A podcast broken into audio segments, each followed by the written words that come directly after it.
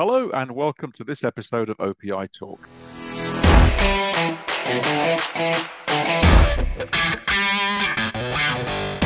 I'm your host, Steve Hilliard.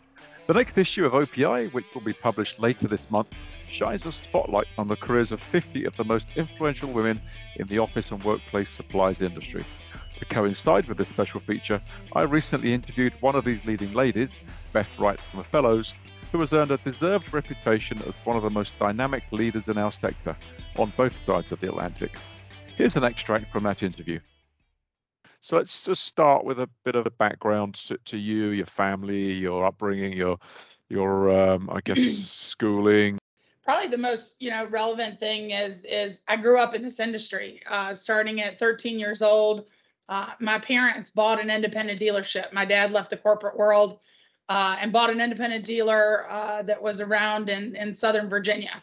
And so, as a child uh, at the dinner table, we were talking revenue and gross profit in a business product and furniture dealer where most families were talking about what was the weather and what were we playing today. So, which which city was that in? Uh, South Boston, Virginia. Not the end of the earth, but you can see it from South Boston, uh, right on the North Carolina line. And uh, um, my my parents built that business with an amazing uh, community and and a lot of hard work. Um, and serving a small town, you know, was was uh, with great service and and a good portfolio of products and support by an amazing community around them. Just was able to watch that happen, and so I've been in that and continue to kind of support the IDC through my team today. So it's kind of an interesting um, way to start. What's your earliest memory then of uh, of the your parents' business? Uh, my earliest memory is probably in the back of a printing department uh, where my brother and I over the summer were having to manually staple a fair catalog that my parents were trying to deliver in the thousands uh, before an event and us yelling at each other that the staples weren't lined up. So that was uh, probably first. And second was um, in one of those old wrapped vans with the carpet all over it, um, schlepping a task, a HON task chair uh, to a school district with my dad. So, how did you then make that uh, leap from you know working in a uh, or working in the summer for your family business to developing a career in this industry? Yeah, I, I never thought I would probably stay in this industry after college, and um, during a uh, NOB show, uh, I met Jim Powell from Daisytek, uh, and I was a junior in college, and I was graduating early, um, as you do and I met him and he was talking to me and we chatted and he said, We have this awesome college recruit program at Daisytek in Dallas. Would you maybe be interested in that? We're looking for strong sales marketers to put through um, our college recruit program. And that's where it started. Within two weeks, I had an offer letter from Daisytek to move to Dallas, uh, from North Carolina to Dallas, and start there, which is where I uh, started my career, where their college recruit program um, was really known for attracting kind of strong talent out of the university system, mostly in the Texas uh, schools. So it was it was cool that um, he was talking to somebody from North Carolina, and uh, they threw us into a fast-growing business after going through all the different cross-functional areas at Daisytek, which at the time was doubling every few months. It was a, um, as many know, it was a it was a very fast moving uh, tech kind of oriented company at that time back in the mid uh, to late 90s. Um, when you came out of that program, they gave you a lot of responsibility very, very early and said, run. And so if you were successful and you could, uh, you know, handle the work and you you did well, they would continue to promote you. So I was actually the first outside salesperson, strategic account manager that Daisytek ever had that would physically go call on Boise and BT Office products and Office Depot and Staples and at that time the buying groups and the independent dealer uh, channel. Uh, t- tell us how that all played out, of course, because the company itself, you know, uh, met with a sorry ending some years later.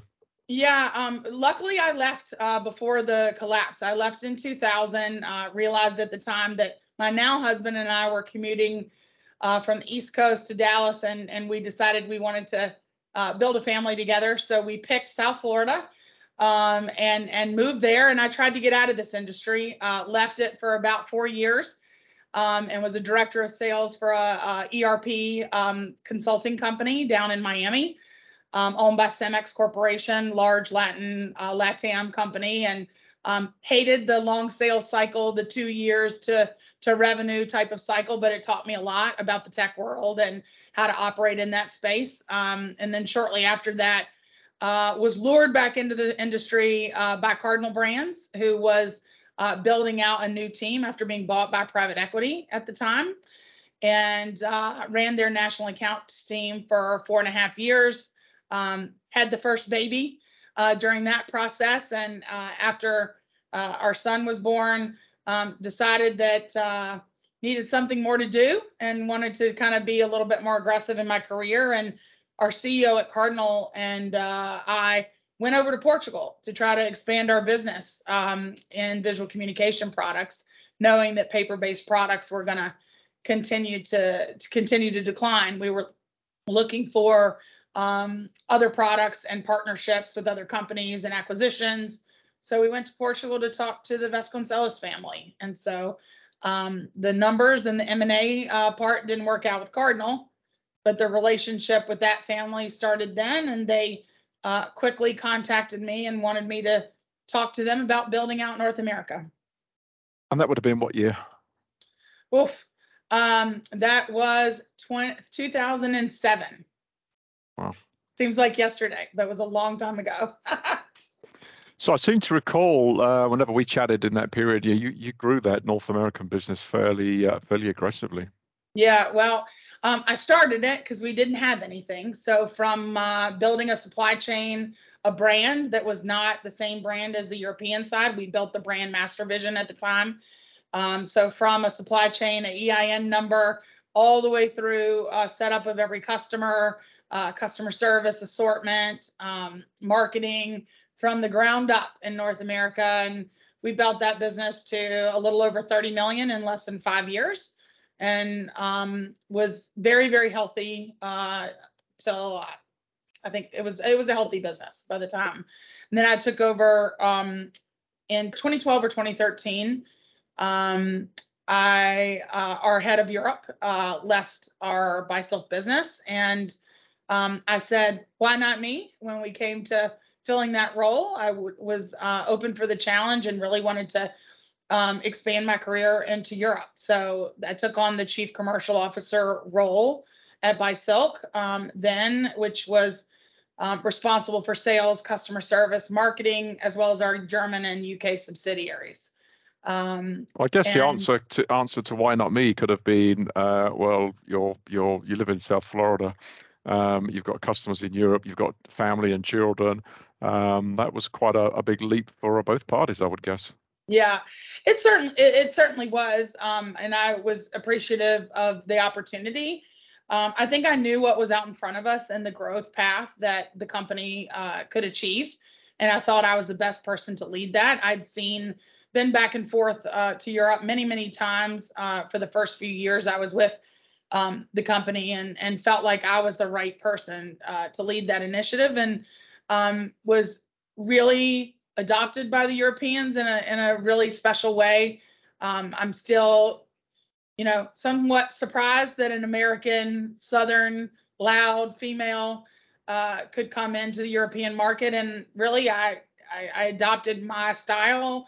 Um, I I changed I was flexible in in in changing what I needed to change to really fit in and try to understand um, how the European market, as fragmented as it can be, um, did business and how we could add value to our customers in Europe um, as a Portuguese uh, manufacturers, which many people saw as very very small.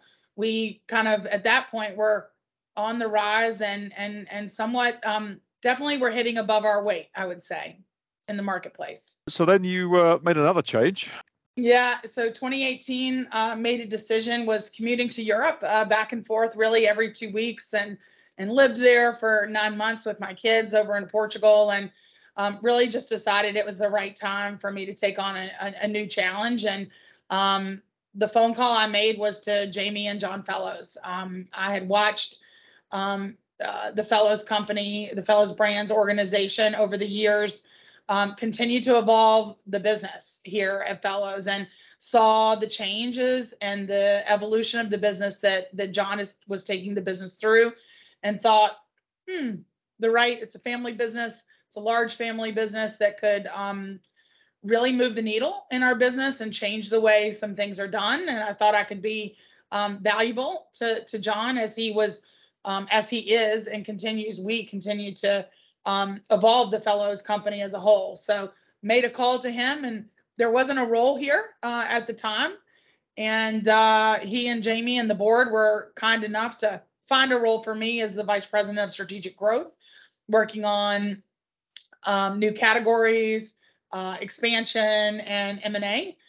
Um, and then soon after that, uh, the the head of sales for the business um, parted ways with Fellowes, and so um, John was able to kind of slide me into that role. It was right in the middle of my comfort zone. Um, we were going through some challenges as a business at that time, and uh, 2018, 2019 was was an interesting couple of years, and um, was able to really bring some stability uh, into that business, and was fortunate to have an executive team that came alongside me and helped me be successful very quickly here at Fellowes. And currently, um, uh, in March of this past year, uh, John came to me and asked me to take over as Chief Commercial Officer uh, responsible for growth in the business, top line, and um, strategic channel development, which is a lot of where I'm spending my time today across our business. So have responsibility for uh, retail, e-tail, mass, uh, our uh, business product uh, sector, as well as our contract interior business, which we've acquired our way into. Um, now, as you know, this feature is appearing in our inaugural um, Influential Women um, article, and we've put together a list of, of, of 50. Um, it wasn't as hard as I thought it was going to be, but it was certainly a lot more difficult than trying to find 50, um, you know, uh, men. Um, wh- why do you think, you know, you are one of you know, relatively few number of C-level female leaders in this sector? Um, you know, and what does uh, this industry need to do to sort of improve that particular metric? Yeah, I thought a lot about this one. Um, it's a good question. We could take up an entire two, three hours on on this one, but I'll try to keep it uh, brief. I, I, think I'd start, Steve, um, in the center of this is example and representation. We hear a lot about what representation means um, these days in the media and lots of different kind of um, political talk tracks, but representation really does matter. So when you come in as a young salesperson, a marketing associate, uh, you know, junior engineer, an accountant, what do you see? What do you see in front of you from a mid-level manager perspective, and what do you see at the top? And it matters. And there's just there's not enough women at the top, so there's nothing that they see that be- makes them believe that I can get there. So, um, you know, it's a simplified view, but those organizations that have really learned to value diversity in all its forms um, and senior leadership, you know, I think retain more diverse talent. Um, and we really see it impacting the business, uh, you know, with strong performance. I think the more diverse the view, I think, you know, the, the better we all are. Um, I don't think diversity for just diversity's sake. I just think that having example of strong female leaders in the business that can continue to grow is is is critical to having more of them. Let's, let's talk about your leadership style then. So how have you brought you know your own sort of style and vision to the various organizations where you've worked? Yeah, what what is that? How's that? You know. Yeah, well, I mean, people who know me know that I'm the same um, every day. You know, I, you're not going to get anything different. You kind of know what you get. Not always everybody's cup of tea, which is okay. Um, so I think my leadership style, Steve, is just driving with an authentic, you know, voice. I, I am I am who I am, and what you see is what you get. Um, and and I don't try to change who I am. Um, I try to adapt to make adapt my style to fit a customer, a team, a market, and the situation that I'm in. But in ge- in general, you can see me um, every day just being authentic. Um, the other thing I would say, you know, for me is is not being afraid to get in the dirt. Um, often at this role, I have to, I need to operate in the clouds as far as I need to be strategic. I need to be working on long term planning with our team, but I'm not scared to get in the dirt. And my team knows it. I have their back, and I'm willing to get in there and push down boundaries for them to make them successful. And and that's really my style. So when I need to get in the dirt, I do. But what are the barriers that are, that are in front of most um, you know most females that maybe don't have quite the energy and dynamism that you have? Yeah, what are those barriers to their leadership aspirations?